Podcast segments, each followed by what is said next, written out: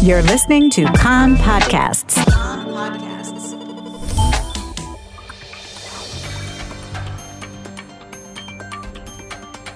You are listening to the English language news of Kan, the Israeli Public Broadcasting Corporation.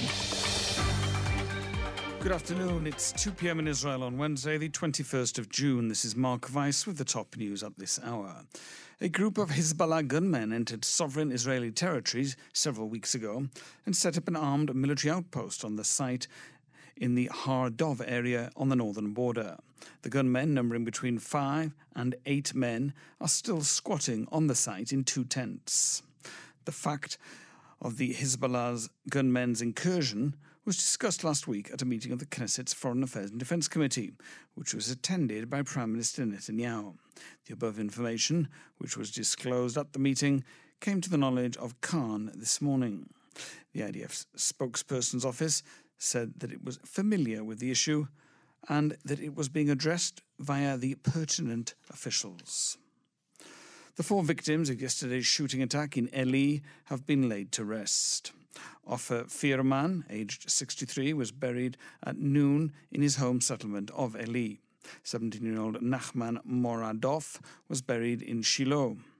18 year old Elisha Antman from Eli and 21 year old Harel Masood from Yad Binyamin were buried last night.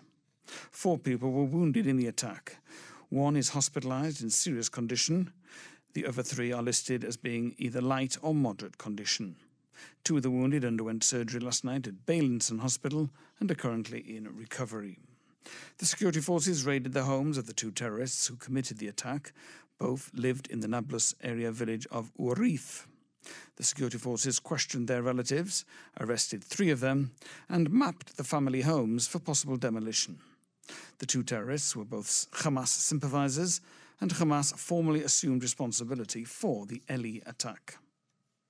Right wing activists and Jewish extremists rampaged in several locations in the West Bank last night in the aftermath of the Eli terror attack. They pelted Palestinian vehicles with stones, set tires on fire, and called for revenge. The security forces dispersed them. A soldier fired a shot in the air in Huwara while dispersing violent protesters. According to Palestinian media reports, settlers set fire to fields and attacked homes in Luban al Sharqiya, a village south of Nablus. Several settler families made their way last night to the Evyatar outpost. The families were joined by Samaria Regional Council Chair Yossi Dagan and religious Zionist Party Knesset member Tzvi Sukkot. Dagan said a return to Evyatar is the appropriate Zionist response to murderous Arab terrorism and to the barbaric murder of four beloved sons of this nation.